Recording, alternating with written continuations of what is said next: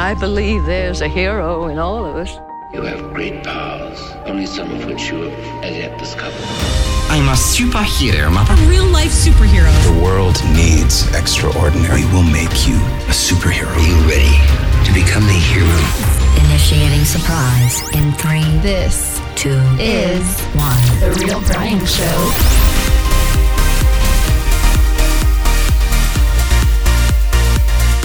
Happy Friday. Oh, we have got some scintillating topics to discuss today. Can someone actually change? And if so, how quickly is that possible? We watched The Social Dilemma on Netflix and we have got to discuss that. What social media, etc., is doing to us. Plus, we have some new music finally and our review of the season finale of Star Trek Discovery. Excuse me, sir. Can you direct me to the naval base in Alameda? It's where they keep the nuclear vessels. Nuclear vessels. Let's rock it!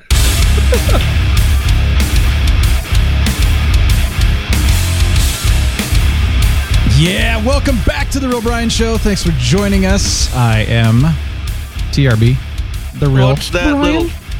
What's that little guy want with nuclear weasels?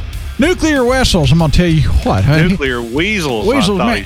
Well, that's true. You know, you, you if you do a bunch of them weasels out there and you put all them pesticides out in the area, just you know, it happens. They glow. They glow. They have no nuclear weasels. Oh, Well- check off. Service number six five six dash five zero two seven B. Hey, Dude. Captain. uh oh. Somebody's a I'm nerd. influence. Somebody's a nerd. I, I believe there's a hero in all of us. Oh, that's so special. Thank you for saying that. You're It nice. is. And uh, yeah, Brian's just proved that. Yeah, there's a. did you say a nerd in all of us? Something like that? Uh, A hero. in all of us. Hey, welcome back to Bentastic. Dun, Thank dun, you. dun. I was just thinking maybe there's a little bit of Canadian in all of us too. Oh, Probably. Huh? there, we could use a little Canadian. Yeah, we all could. It's I like love we could use a little Christmas, you know, we could use a little Canadian. Use a little Canadian. that song? Some Canadian nuclear vessels. I, I think Weasel. it's across the bay in Alameda. That's what they said, Alameda. But where is Alameda? I know that movie Across way the bay in too New well. Brunswick. Oh my gosh. Have you been to San Francisco, either of you guys? No. No. I have not had the privilege. Oh, man. And now I can't afford it. So Yeah, it is one of my favorite cities to visit. I absolutely love that place. So fun. So when they did, you know, Star Trek 4 in, in, in San Francisco, I'll tell you what though, going to Alcatraz, you just feel right at home when you visit. yeah, I've said that we- before. We, know all about your little yeah, all about your little escapades with the Birdman and Well, yeah, the And, uh, Birdman was kind of a chode, but you know, I liked I liked like Al. Capone, man. I'm sorry. He was kind of a no, I'm kidding. What a jerk. Sorry. even in prison, really? he was a jerk. Wow. You know, I was talking with Lord Thunder and we were talking about we were talking about Miracle on 34th Street and he's like, "Which Oh. year?" And I said 1947. And I said, "You know, that was a good year or something like that." He's like, "Man, bro, you're old." And I said, "Well, that was my 300th birthday. It was in 47." So, good times. Anyway, Dude. wel- You know, welcome that's back. funny. We were trying to watch Miracle on 34th Street this year and we are trying to find it. And it's like, I didn't know there were so many years. I know I didn't well, it was redone. I knew there was the 90 something version. You know, it was okay. It was charming, but the 47 version's classic. Well, that's the version, isn't it? I mean, Well, there was a 70 something version that I don't, it's best forgotten kind of thing, but I don't, I mean, I, I never saw it. I think that's when we accidentally started. And I was like, I didn't know there were so many bell bottoms in the original Miracle on 34th Street. And Santa's like, Didn't they- hey, man, peace. didn't they film it on the Love Boat or something like that? I- Probably. I, mean, yeah. love boat. Soon we'll be. m- All right, Ben, welcome back, dude. So excited you're here. What are you guys drinking, first of all? I'm going to start with you, Ben, because, you know, you're our guest. Well, I'm drinking some good old natural Adam's Ale, which when I was growing up, that's what we used to call water. Wait, so I'm drinking water. Adam's Which when I was- Ale. That I get it. Ah, That's funny. really good. Oh, that's funny. I, know. Adam's Ale. I'm sitting here going, like, Oh, what is man. that? I've never heard about. That's fantastic. Or, My or grandma's back- slapping my knee right now. You get that, Tony? You get that? That Yeah, was Grandma, hilarious, that. Tony. Let me pinch your cheeks. You, I think next time I'll drink some. Next time I'll drink some dihydrogen monoxide. Oh, that's a good idea. Oh, nerd speak. Yes. Yeah. You know, we always did this when we were in Boy Scouts and we'd go on camping trips and we'd be like, all right, what did you bring to drink? And they're like, dehydrated water. And, and, and of course, there would always be someone like, what's that? Can I see it? And be like, all you got to do is add water. Somebody would never get it. It's just like the snipe hunts, you know? Oh, cool. I'll go on a snipe hunt with you, you know? And then you start hearing crying about 30 minutes later because the kid was lost all by himself. It was good times. Dude, Yeah. dark memories of Boy Scouts. Stop Oh, it. those were the best, man. So fun. So, what are you drinking, Captain? Well, I also am drinking Adam's Ale Good for with you. the occasional apple beer mosa mixed in, Brian. You know my penchant for uh, apple flavored alcohol free beer, right? Yep. So, yeah, Good. what a dork. My grandma's like shaking me. You're, you're a complete dork, Tony. Shh, Tony, learn how to be funny, you little dork. pretty much. Is that how she sounded? Something like that? Or am I closer? Not really, but I Oh. she appreciates the the comparison. It's okay. Gotcha. So, She's okay. Yeah. Well, there you go. Well, I too am drinking Adam's Ale a lot all the time. oh, but also I'm, I'm finishing up my box of Candy Cane Lane because there's a few few bags left, and why not? And I'm drinking my Panamanian coffee again at the same time. All three of those, just down the spout, three different. You know that would be a good idea. it's you could have double fisting. except triple fisting. I just, you know, I am a pianist. It would be kind of handy to have four arms and four hands. Wouldn't that be neat?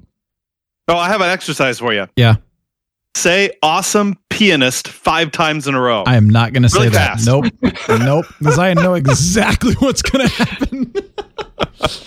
okay, but you guys try that while you're listening. And in the meantime, Bentastic, what is new, man? It's been a while since you've been on. I think, actually, I can't remember what it, it's been that Not long. too long.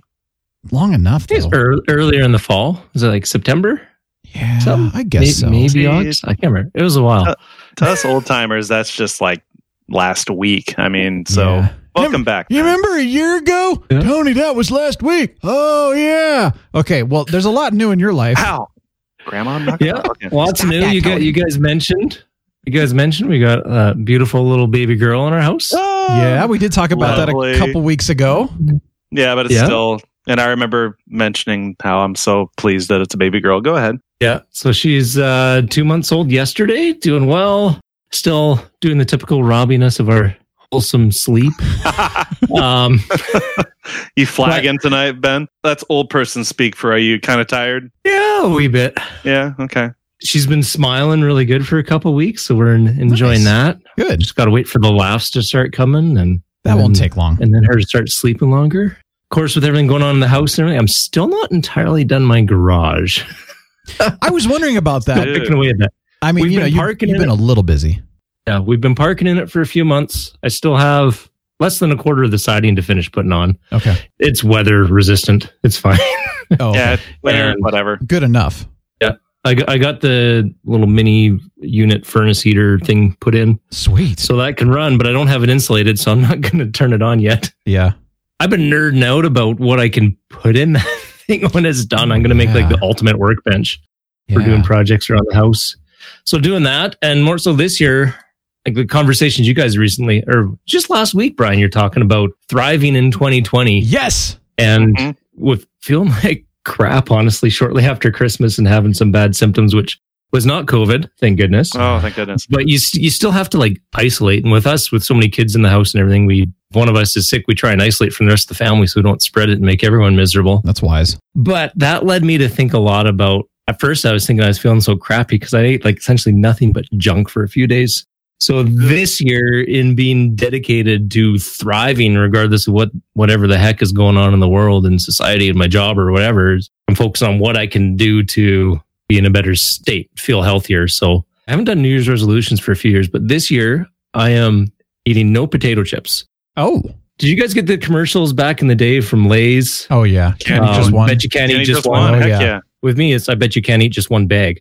Um, it's potato chips, I open that bag and it's gone. Yeah. So, and one of the big things you always talk about, Brian, is is eating well but still having the cookie. Of course. I can't have just one. Oh. I, I can't. I struggle with with not pigging out. I can't have just like a small amount. I have none or I have Yeah, tons. So this it's- year it's, it's- like no potato chips and no sugary snacks unless it's like a family treat we're having together or if I'm on a date with my wife. So that's the only sweet food I'm having this year. Okay, but hold And a lot of dates, dude.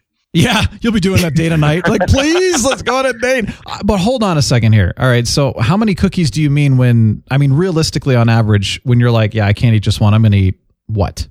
So Yeah, that's true too. That's, that's like, and how big I are was, they? I was thinking, it's like how many are in the box? So if we make like a few dozen cookies, the kids have some. There'll be like two dozen left. I will have a cookie every time I step in the kitchen until they're gone. Ah. Sometimes it'll be two, depending on how long I'm in the kitchen. okay. A box of Oreos, I'm shared between our whole family. I typically eat a third of the box. Wow. Okay.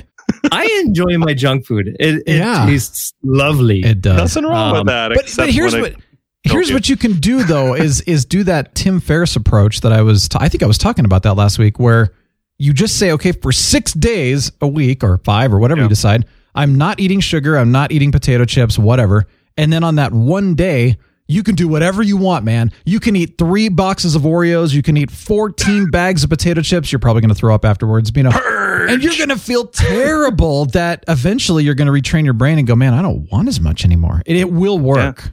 it could. You could try that. That reminds me, several, actually over 10 years ago, I went without pop for a year. I did no Dude, pop for a year. And then I, hot for a whole year, bro. Wow. yeah. And then, I and then it, I did no donuts for a year. Oh, And so Hey. now I can't handle any more than just the plainest donuts. see oh, that? Dude. Isn't that, awesome? that is too sweet for me. yeah. And I generally don't drink as much pop as I used to. Oh, Yeah. drinking pot. Oh, I thought you meant you were without pot all year. and I was like, how, uh, yeah, when you're bro. on pot, Pop. you have to have donuts, bro. let, let me take the pop filter off my microphone here for a second. You meant uh, uh, soda for those of us in certain Soda. yeah. soda, Soda yeah, pop. Yeah, right. soda pop. I knew what you meant. I stopped. Well, I didn't stop drinking soda, but I minimized my soda intake a few years Yeah, back, and I barely. In fact, I haven't even had soda in a year now. Sorry, yeah, pop. it's been it's pretty rare for me. So Yeah. Christmas was the last time for me, and that was probably the first time in a year or so. Yeah. So yeah, Last time I did it was when I was at the theater, but it was when we saw Star Wars: The Rise of Skywalker, which was just over a year ago. I know. JJ, we love you. Okay, well, Oh, anyway, I'm, JJ. I'm glad you're doing that, man. So you're going to be healthy. You're going to be like trimmed up. You're going to have Tony's 10 pack. I don't know. I just got to get rid of this. any day, any day. Yeah. I just got to get rid of this COVID 15 I put on last year. I think everybody did that, man. Yeah. It's okay. It's okay. I've We're, been- we're allowed to Yeah. have that. so yeah, so it's a diet now, and then once the garage is together and I get my workout equipment set up out there, my brother-in-law has been taking care of my squat rack for a while, and we've got the elliptical out there, which isn't too pleasant when it's uh, below freezing outside. Yeah. to understand. run on Gotta the get going, and it's fine. But yeah, once everything's up in there, then I'll be doing some working out too, Sweet. burn burn some more calories. Love it, man. You know, there's so many diets out there and everything, but I think the end thing is eat less than you're burning every day, and then you're good. Like let's Yeah. just start with some basic stuff like that. And eat what you love So- that loves you back, and eat also do what you can that you can stick with. All right. So last week we talked about Star Trek Discovery and how a certain character in there has changed massively, which brought up a really good question. And that was first of all, do you believe that anyone can change at all? Because there are some people that do not believe that someone can change.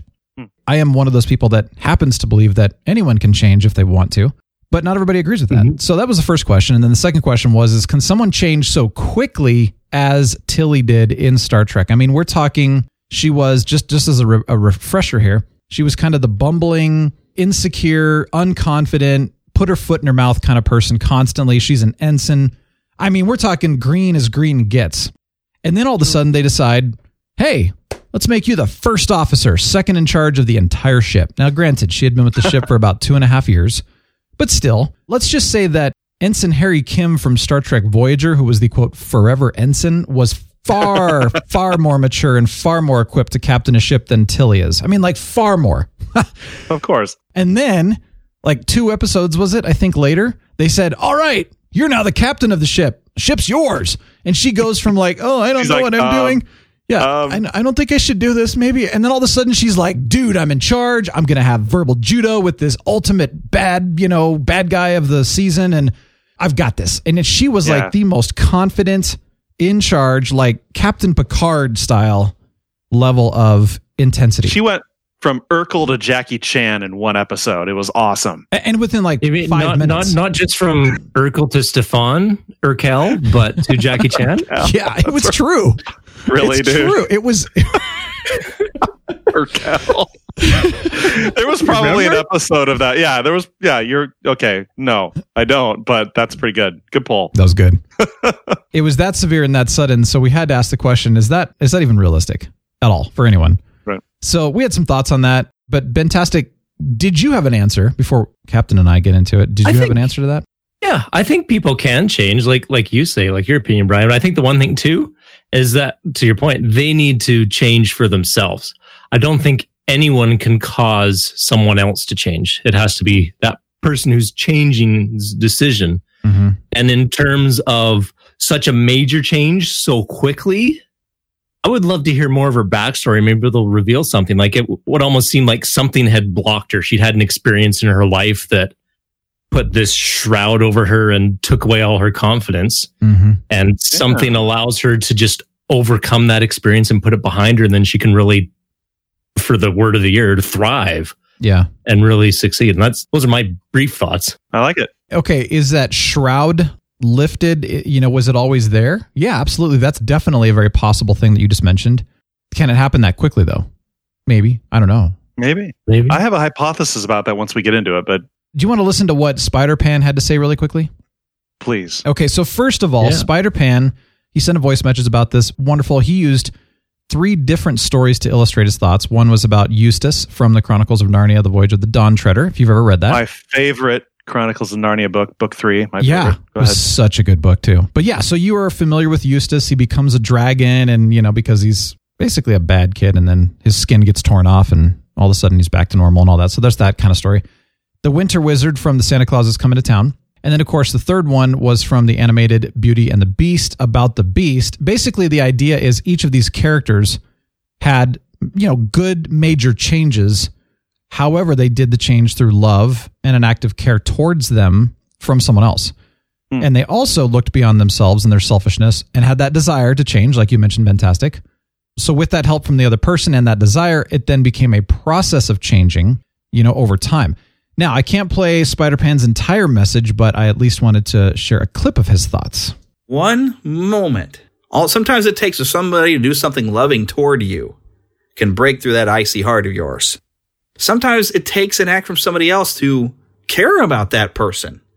And that makes the difference. Someone showing enough that they care properly about that person. And then the person will decide they want to change. And then it's just step at a time. Sometimes you have to look at somebody else's needs before your own. Sometimes they just need an ear to listen or a good, kind word. That sometimes it doesn't take much, but looking out for the needs of others and sometimes putting their needs above your own can work wonders for both you and for that person. So yes, people can change, but it takes sometimes a very big sacrificial act and also a great amount of effort. Love it. Good thoughts. Yeah. Thank you. Thanks, Amen. Thanks, Spider. Yeah. Thanks for taking the time to send us a much longer message. It was very appreciated. So. Yeah. And I listened to the whole thing and I appreciated every bit of it. Captain, your thoughts. I know you said you had a, a hypothesis and some other thoughts. Well, so I, I just wanted to let you know I did a little bit of research. According to Berkeley University in California, ba- based on an unaffiliated multi institutional study, our personalities can often change gradually as we age, but it usually takes many decades.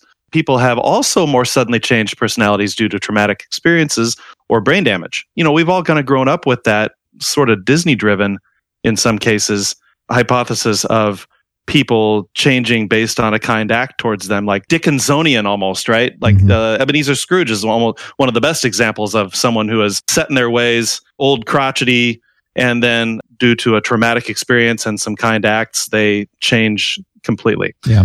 It's like a, a, rebirth almost. So I thought that we could possibly explain Tilly's transformation based on stress and an urgent need in the moment. Mm-hmm. uh, or maybe she always had it in her, like you guys just mentioned, that but it was uh, finally brought out of her by the sudden grave responsibility she was given, or maybe the traumatic transition into the future flipped a switch in Tilly's brain. Because that was a big deal that we kind of forgot and took for granted at the very beginning of the season that they went through this time travel thing that was Mhm. much more of a big deal than it is in some other sci-fi franchises, right? Maybe that flipped her somehow. If I were the show writers, I would hang my hat on that one. Maybe it's like even a moment, you know, when someone, kind of like you were talking about, this was uncovered. There's this intense moment, traumatic transition into the future, etc. for Tilly. And then when she was kind of forced, like, go, you better figure this out or you're going to die. Then yeah, perhaps there was something that came out of her in that moment that she didn't know she had. Yeah, exactly. Mm-hmm. It was some. It was, she was like she was a diamond in the rough. Yeah. you know. But then it changed right back in the next episode, which we'll talk about here in a few minutes. So then you kind of go, well, okay, is that realistic or not? Well, maybe, maybe that, That was funny. that one thing comes out in the moment. You're like, whoa, where did that come from? That was amazing. And then you kind of revert back to where you actually were, even though you're on the path to getting more confident. That's I mean, I suppose that's possible. Again, I'm, I'm not a, an expert in any of this. I don't, I don't think any of us are here, but No, we are not. we've all seen it. We've all experienced it in some ways. And I very, very much personally believe. In fact, I I hear this all the time, I- and I, I get really tired of hearing it, especially in TV shows. But I do hear it in general. Is that oh, this person can never change, or you know, somebody has a criminal act and they'll never change. It'll never be possible. You know, they'll always be that way. They'll always revert back to that criminal act, et cetera, et cetera. I don't agree with that. I think that's absolute mm-hmm. BS. And basically, what you're doing is you are almost manifesting that person's future by Right. telling them you'll never make a difference. You will always revert back. You will always make that mistake again. Well, what are you doing? You're you're telling them what you believe, and so that causes them to believe the same thing. And so, well, what's the natural reaction? They're going to make the same mistake again.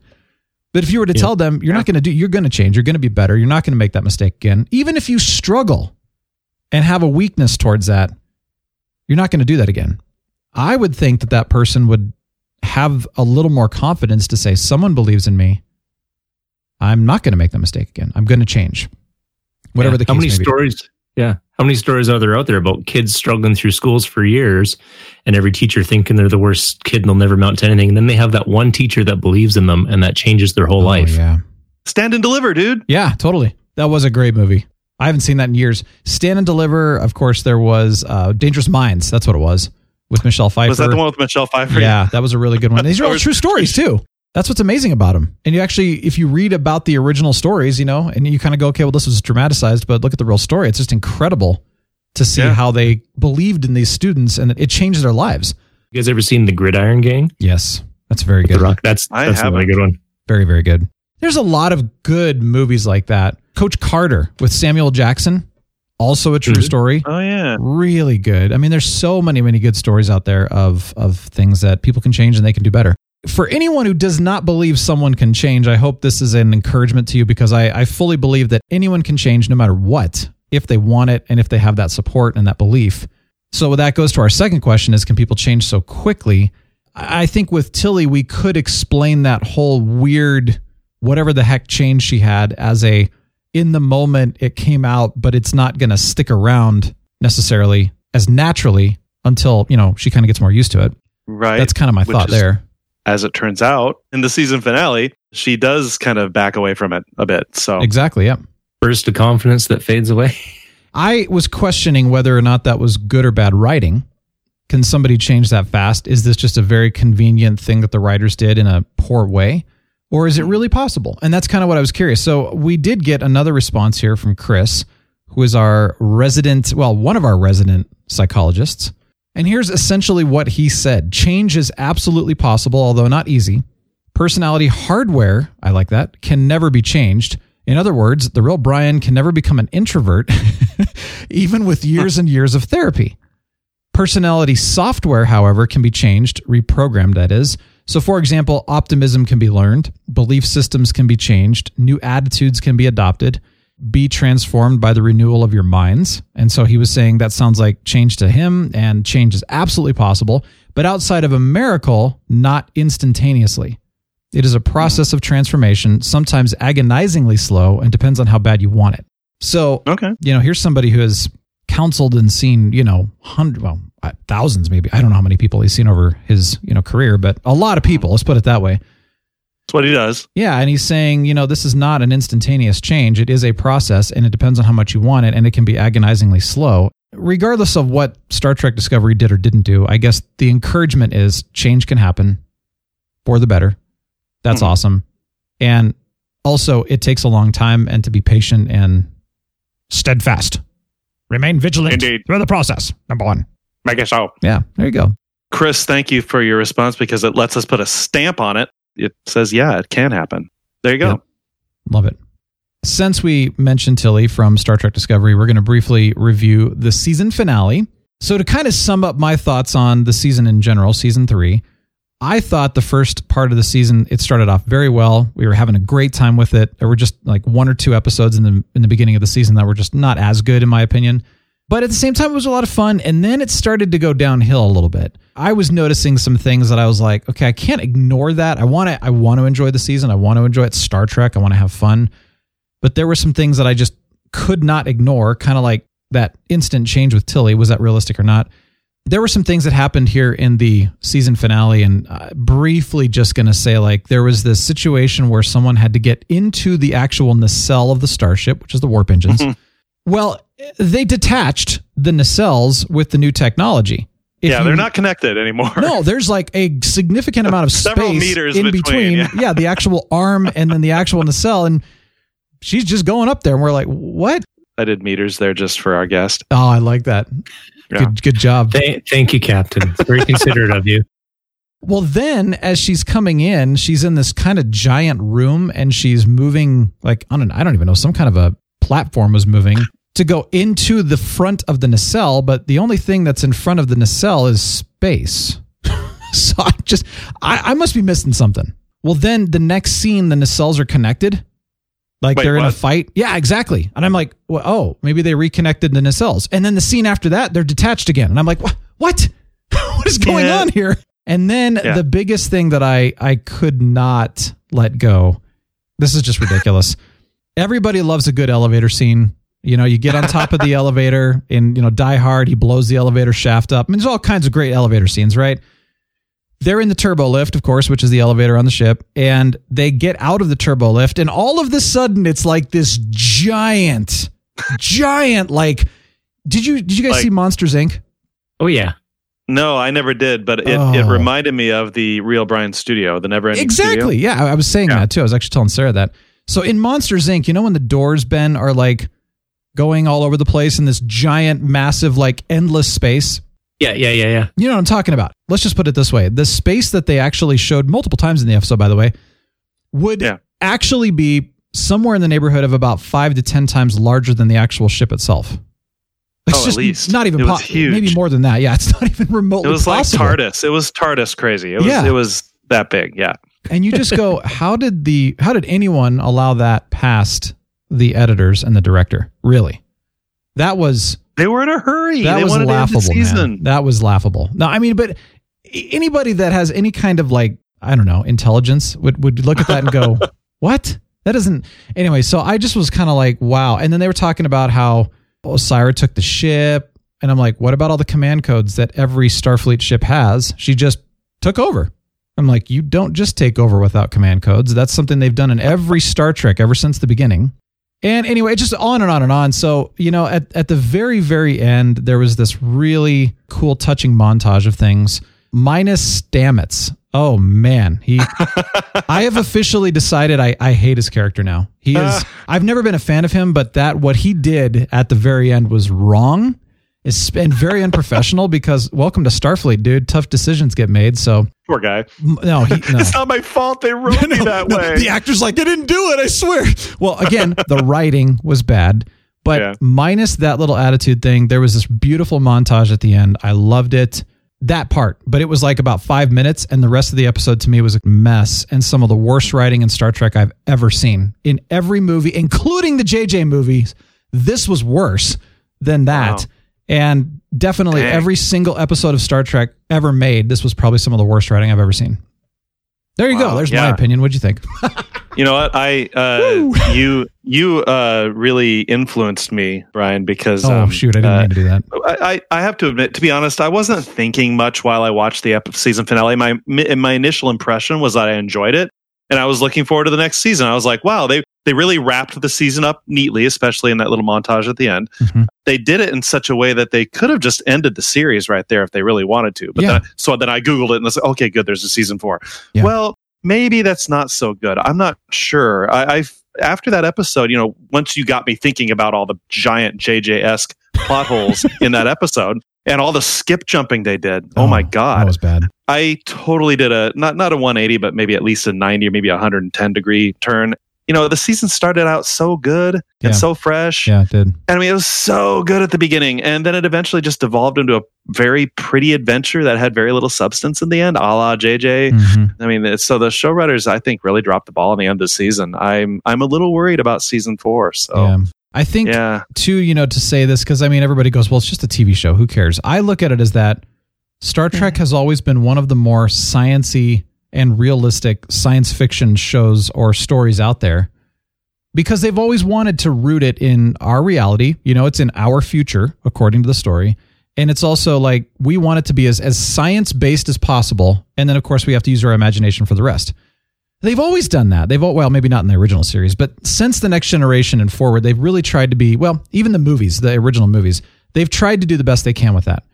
I feel like they they were just kind of like, who cares in this? You know, we no one no one's going to be Yeah. smart enough to actually know any different, and that's is just kind of the ignorant. feeling I got. Yeah, and because also Trekkies are going to notice that stuff. yeah, and I also feel like that it's it goes beyond the fact that this is a TV show. It goes beyond the fact this is Star Trek, and it goes to how does anyone period get a job like that and succeed writing crap and not caring? Like, I mean, maybe they did care. I don't know, but I just feel like shouldn't we all be giving our best? Shouldn't we all be doing our research? Shouldn't we all be trying at least to? In, in anything that we do in our lives, I'm just I'm just saying. Yeah. I, I'm looking at it like Yeah, that. you- so to me, right. it's it's more of a. I'm not taking it personally, but I do. I go Right. beyond the fact that it's just entertainment, and I just go. Is is the? It's I hope it's not the future. I hope It it's not is, the and- and future of that's our of our society. Is what I hope it's not. Oh, we're going to get into that. Oh man. Okay, you know what? That's a great transition right now. So Excellent. Bentastic here talked to me. This has been quite a few months ago now, and he said, "Have you seen the Social Dilemma on Netflix?" And I said, "No." Yeah. And he said, You got the name right this time, Brian. I know. I kept wanting to say the social network because, yeah, well, it's similar, but so we decided to watch it. But Bentastic, I'm going to let you start because I wanted to hear your reason for discussing this. Like, what was it about it that drew you in and compelled you to ask us to discuss it? Well, I think it's interesting. You think of the role of technology in our lives, like in the past decade or 20 years, like it's been constantly evolving. And I've heard lots of things about gaming addiction, screen addiction, or whatever, and and how screens might affect. Like you see all these apps that are targeted at kids to help them learn school things, except there's no long term how that's going to affect our children. Mhm. How is somebody that learns to read using an iPad? How's that going to affect them when they're 40 or 50 or 60? Yeah. We don't know, Yeah. even though everyone says it's the best thing, help them learn. And so I looked at this like I like documentaries. It's cool to learn and get a perspective, but then you also think about every documentary is kind of developed towards a certain end or a certain outcome that they want to point out. And it can, Right. they're usually angled towards those views or biased towards those views. I think the one really interesting thing about the social dilemma as you go through and watch it is that the vast majority of the guests that they have on or the people talking, there's no narrator kind of going through. They just have all these different people talking. And the vast majority of the people are people that were in the early days that had very major roles in mm-hmm. developing these social media platforms. And the phenomena that have resulted from them. I, I got a kick out of the one guy. He's like, Yeah, I created the Facebook like button. I wasn't too happy about it. But he was like, it was designed to be really cool and magical. And then he said, we had no idea it was going to cause depression and like anxiety and suicide. We're like, oh, wow. Yeah. Well, yeah, I think it's interesting. You have like these good purposes that things are created for, which is Yeah. illustrated in and talked about in there. But then you see, like, yeah, it can be used for good, and there are the unforeseen consequences. But then one of the things that they go into a lot in that documentary is the algorithms, and I kind of Yeah. like there. There's kind of this real world example they kind of throw in, like a fictional family and how social media affects them. And some of the points in, it, like, really, like. How many guys have that many shoes in the room as that kid does? I noticed that too. I commented that's that great. to my wife. I'm like, that dude has a lot of shoes for a dude. but I think the one thing that they did nail, which I thought was a great illustration, is they they had uh, a human representation of the algorithms That was interesting. of that computer thinking behind the scenes. Yeah. A couple of the biggest things I got from it is the realization is that when we look at social media, we're not the client or the product. We as users of social media are the product that is being sold to the advertisers. hmm And the main goal of all those algorithms is to get as many ads on there. We can see, for example, on Facebook, the changes over the past few years. It's harder and harder to see that organic content that our friends are posting. Yeah. And there's more and more ads in there, and every platform is like that. But I think that's really interesting. And I, I guess overall, it just leads me to think that, you know, we really have to make sure we're focused in our use of social media. We don't let it take control of us. Right now, I fall victim to to the rabbit hole of Instagram or YouTube and, and Yeah. looking for things to unwind, Yeah. Mm-hmm. which is how I found the song that we'll be talking about today. Nice. There's a plus But- side. Yeah. As you watch this video, you think about it's very centered on social media, but then what about screens as a whole? In in every program or app is developed similar to social media to keep us using it as Oh, much as possible. And Oh yeah. and like every you have all these what's that term? The freemium games oh yeah. uh, in in the app store. They're free but not and really. you can play, but they dangle that carrot. You have to keep working for that carrot, and it's so far. Or you can buy Just some give 'em gems a- and give 'em a dollar, and, yeah. and get it right away. I know. So I think it's really interesting. So those those are my main takeaways. It just really causes me to step back and reflect on what's the role of social media in my life or what's the role of technology in my life and is that really necessary? yeah. And this is very real to us in our house too because my my older kids, we have 6 kids now and our oldest kids are are 10, 12 and 13. They want to be on devices all the time Mhm. Mhm. right now primarily on Minecraft. Um, but then there's that there's that role of of them playing the game and then them also interacting with their friends over the game, which is a wonderful experience to be able to have. But I think back to my childhood, we had no screens when we were little. Oh yeah. I watched Gosh, cartoons for I watched cartoons for two hours on Saturday morning. Besides that, I essentially spent my life outside. Yeah, me too. And it's winter now, but I even did that in the winters when I was little. It's interesting that you're talking about your kids and screens because all of the people that were on there that had worked. So, by the way, a lot of the people that they interviewed were key leaders, and I'm saying key like sometimes vice presidents, sometimes founders, etc. Of Yeah. Facebook, Instagram, Twitter, you know, all of those, Google, some of the other ones. These people were not yeah. just you know workers; they were at the top of almost all of these organizations, and every single one of them said, "We do not allow our kids to have social media accounts." And I think even a couple of guys were saying they don't even allow their kids hardly any screen time at all because they know what it does because they programmed it, they created it, and they're not giving their kids any kind of access to it. And it's kind of like we talked about this with Abel James. Well, he worked for some of the big, big food corps doing Yeah. like marketing and stuff for them and, and other consulting and stuff. And all of the top execs from those huge food like Kraft and some of those other organizations, they don't eat the food. They don't let their family eat the food because they know it's bad. And it's the same thing. So it's just like here are the top leaders saying we don't let our kids use it because it's bad. Like, But at the same time, every one of them very explicitly admitted to being addicted to their own product themselves, yeah, and being befuddled by this. exactly. So Yeah, I think that was a really good point too to to to see is like they're admitting is like I'm the one that developed the algorithms. I'm the one that made it addictive, and I still get addicted to it, Yeah. even though I know crazy. I know the trick behind it. I know the magic behind it, but I still fall victim to it. I think that Yeah. that was another really interesting point. It's interesting. One of the guests they had on there, I just wanted to, to shout out a little bit, but Anna Lembke, she's a psychiatrist and she was talking about some stuff. I actually produced two interview episodes that she was on as a guest for one of my clients a few years ago. You know, I didn't know who she was, but well, first of all, she deals with addiction. That's like most of what her psychiatry is all around is addiction. She wrote a book called Drug Dealer MD, which was all about the opioid addiction. And I just I loved the content. And then here I see her, I'm like, wait a minute, I know this woman. like, oh my gosh. So it, it is neat to see like they brought on some reputable people into this as well. It wasn't just like some crackpot somebody you've never heard of. Uh, well, you then know, there was that one dude.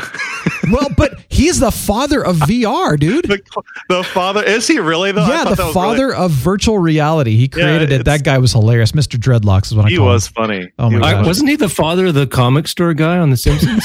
I looked at him and I said he does not look legit and reputable, but yeah, he was he was one of the What smartest guys. In fact, everything he said, I was Yeah. like, I totally agree with you, man. This is crazy. yeah, he's pretty articulate. So yeah, For me, it was not fun to watch because it is a negative topic. It actually created anxiety in me the more I watched it.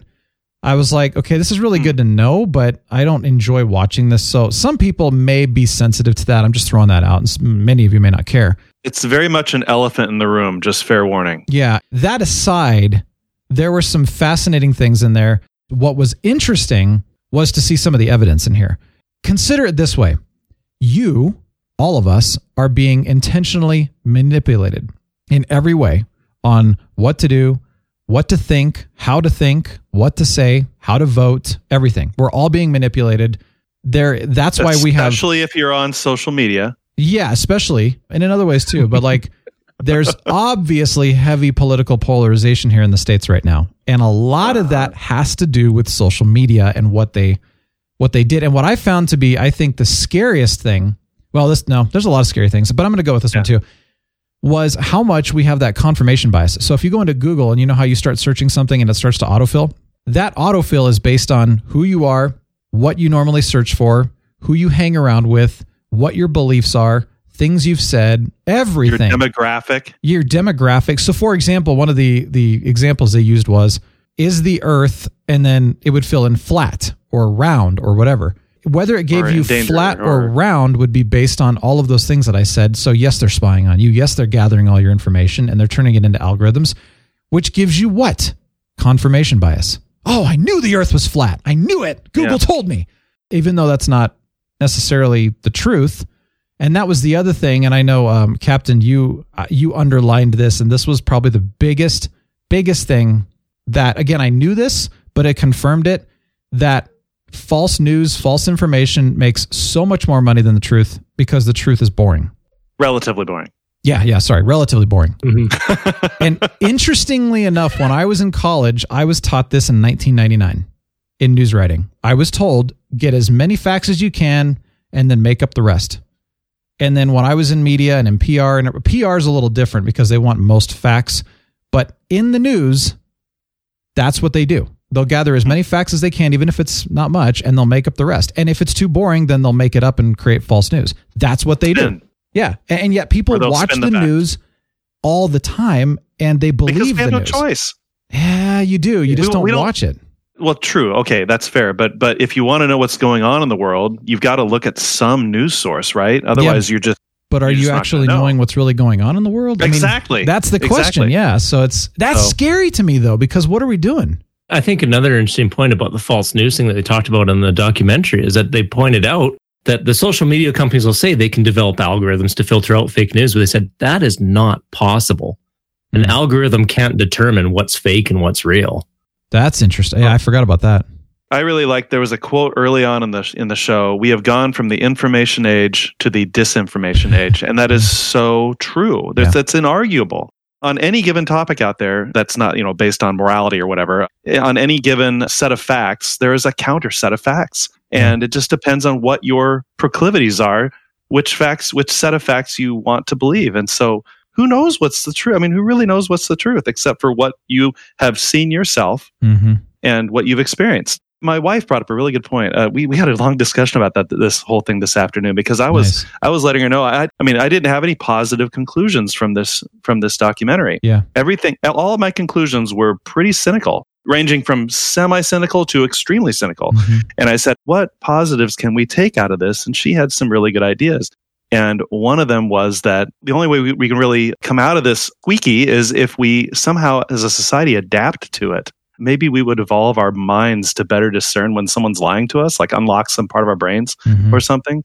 Some of the guys at the end of the of the documentary mentioned that they feel like the only way that this is going to, yeah, we're going to pull out of our downward spiral is if the industry, the big tech industry, is regulated. Mhm. And of course, that, that raises a whole bunch of flags on half the population. Regulation? No, no, no, we don't want that. But maybe what if, what if the regulation took the form of legally changing it, the data that the big tech companies gather on us from their property to our property? Google, all this data on all these users is now their property, and you have to give them a percentage of the proceeds.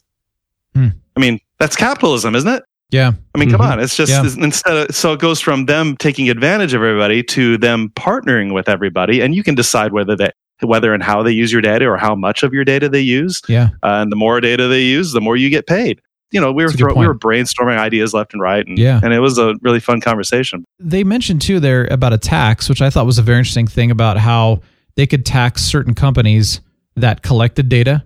Right now, it's unlimited, right? They can collect as much data as they want, use as much bandwidth as they want. There's just no regulation. But the i Mhm. the idea was to tax those companies on, you know, if you use X amount of whatever bandwidth or data, whatever it was to collect all that, you know, you're going to start getting taxed heavily. And so then it kind of dissuades them from feeling like they can just gather everything, which I thought that was kind of an interesting, Right. you know, suggestion as well. Yeah, that is a good one. I would agree with regulation, um, not necessarily on tech in general. I don't think that's what we need, but I, I agree with the regulation on some of these companies, like with social media. But I mean, how do you regulate the truth? Because once again, it goes back to your question: is what is the truth? Do we actually even really know? And you Well, they know, would- Can and can we handle the truth? Oh, that's true too. Yeah, They wouldn't be regulating handle the truth. they, they wouldn't be regulating the truth. They'd be regulating the data, the dissemination of your data. Yeah.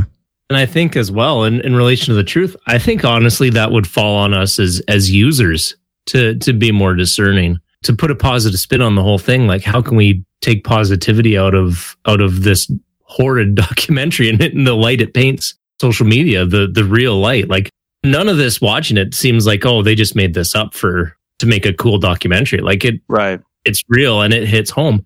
But I think the thing is, we take this and we have that knowledge so we can empower ourselves and be more mindful in how we're using social media and and take our lives back. Mm-hmm. One of the things that's really cool about social media is the stuff you look at, more of that stuff gets fed to you.